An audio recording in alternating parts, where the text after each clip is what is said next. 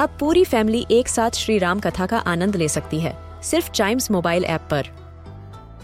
जानिए श्री राम के बचपन से लेकर दशानन वध तक का सफ़र। सरल रामायण घर के सभी सदस्यों के लिए। आज ही डाउनलोड करें Chimes mobile app app, Apple या गूगल प्ले स्टोर से।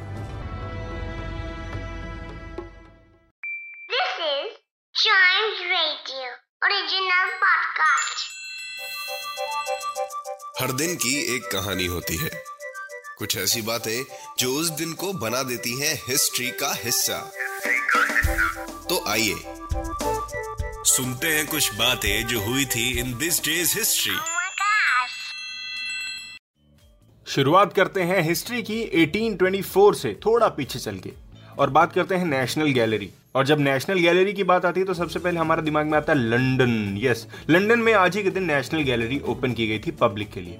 आज ही का दिन था 1824 यस तो क्या हुआ था? नेशनल गैलरी जब ओपन की तो लोगों को बहुत पसंद आई। वेल नेशनल गैलरी होती क्या है? ये एक आर्ट म्यूज़ियम है, जो कि सिटी ऑफ़ वेस्ट मिंस्टर जहाँ पे मैं लंदन की बात कर रहा हूँ, वहाँ पे सिचुएटेड है। 1824 में ये खोला गया था। और अब आपको मैं इसकी मेन चीज़ बताता हूँ। ये कलेक्शन किस चीज़ का है पता है? ओवर 2300 पेंटिंग्स जो कि मिड थर्टीन सेंचुरी से 1900 तक आप वहाँ देख सकते हैं। जो नॉस्टैल्जिया फील होगा ना आपको ओ माय गुडनेस मतलब इतनी पुरानी पेंटिंग जब कैमरा वैमरा भी नहीं होता था, जब लोग एकदम पत्थरों पे पेंट करते थे, उस लेवल की पेंटिंग उस जमाने की पेंटिंग आप आज के जमाने में अगर देखेंगे ट्वेंटी सेंचुरी में तो आप बोलेंगे वाह यस बढ़ते हैं आगे 1872 में।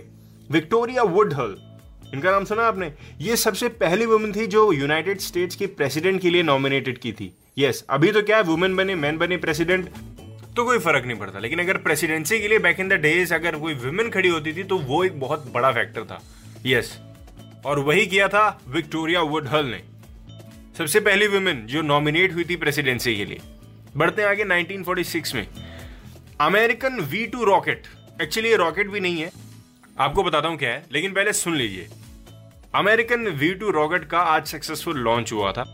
लॉन्च होने वाली जगह का नाम था व्हाइट सैंड्स प्रूविंग ग्राउंड और ये V2 रॉकेट जिसको हम कह रहे हैं, जिसको हम शॉर्ट में एग्रीगेट फोर ए फोर के नाम से भी जानते हैं, दुनिया का सबसे पहला long range guided ballistic missile था।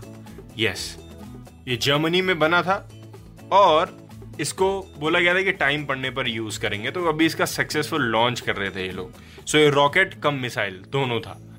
वेल ज़्यादा मिसाइल्स की ज़रूरत अब पड़नी नहीं चाहिए, क्योंकि यू नो अब पीस एंड लव थोड़ा ज़्यादा आ गया दुनिया में।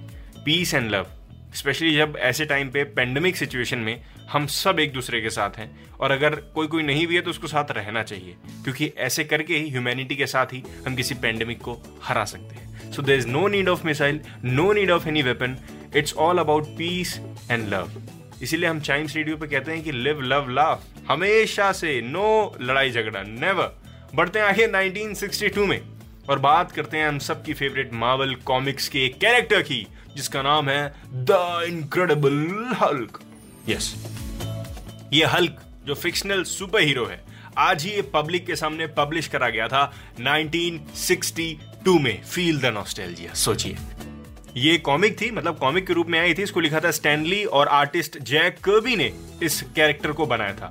स्टैनली अपना आइडिया बताते थे और जैक कर्बी इस कैरेक्टर को डिज़ाइन कर देते थे।